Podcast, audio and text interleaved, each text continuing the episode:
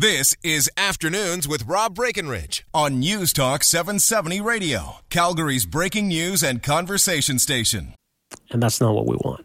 All right, let's go back to the phones and say hi to Mary. Mary, good afternoon. Hi, Rob. How are you, Mary? Boy, you opened a can of worms. That's what they pay me to do, right? Huh? That's my job. It says right there on my business card, Anyway, professional worm change, can opener. Change, change, change. Yes. Why are they wanting to change social studies? It is our history, whether it's good, bad, or indifferent. It's it teach people the truth. Quit skirting around and changing everything. Carbon tax is a great change. Green. Oh, we'll all get a green job. Doing what? Picking weeds? That's right. You know, I'm just getting so annoyed.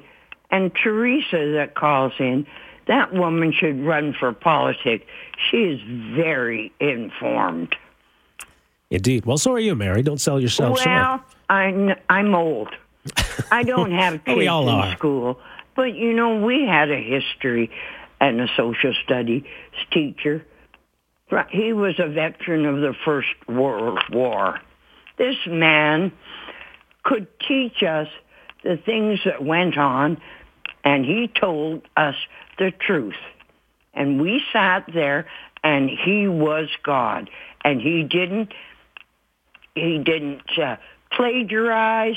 He didn't say it didn't happen. It did happen.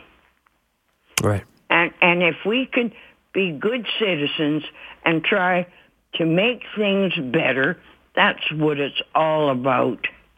Well said. Mary, appreciate the phone I call. just get really annoyed, and this You're not this alone. electricity business is just an absolute dog and pony show. They need to go. The NDP. They need to go into the no damp party. and if you're Oh, a man. gardener, you don't want no damp in your vegetables because they rot. There you go. Mary, thanks for the call. Take care.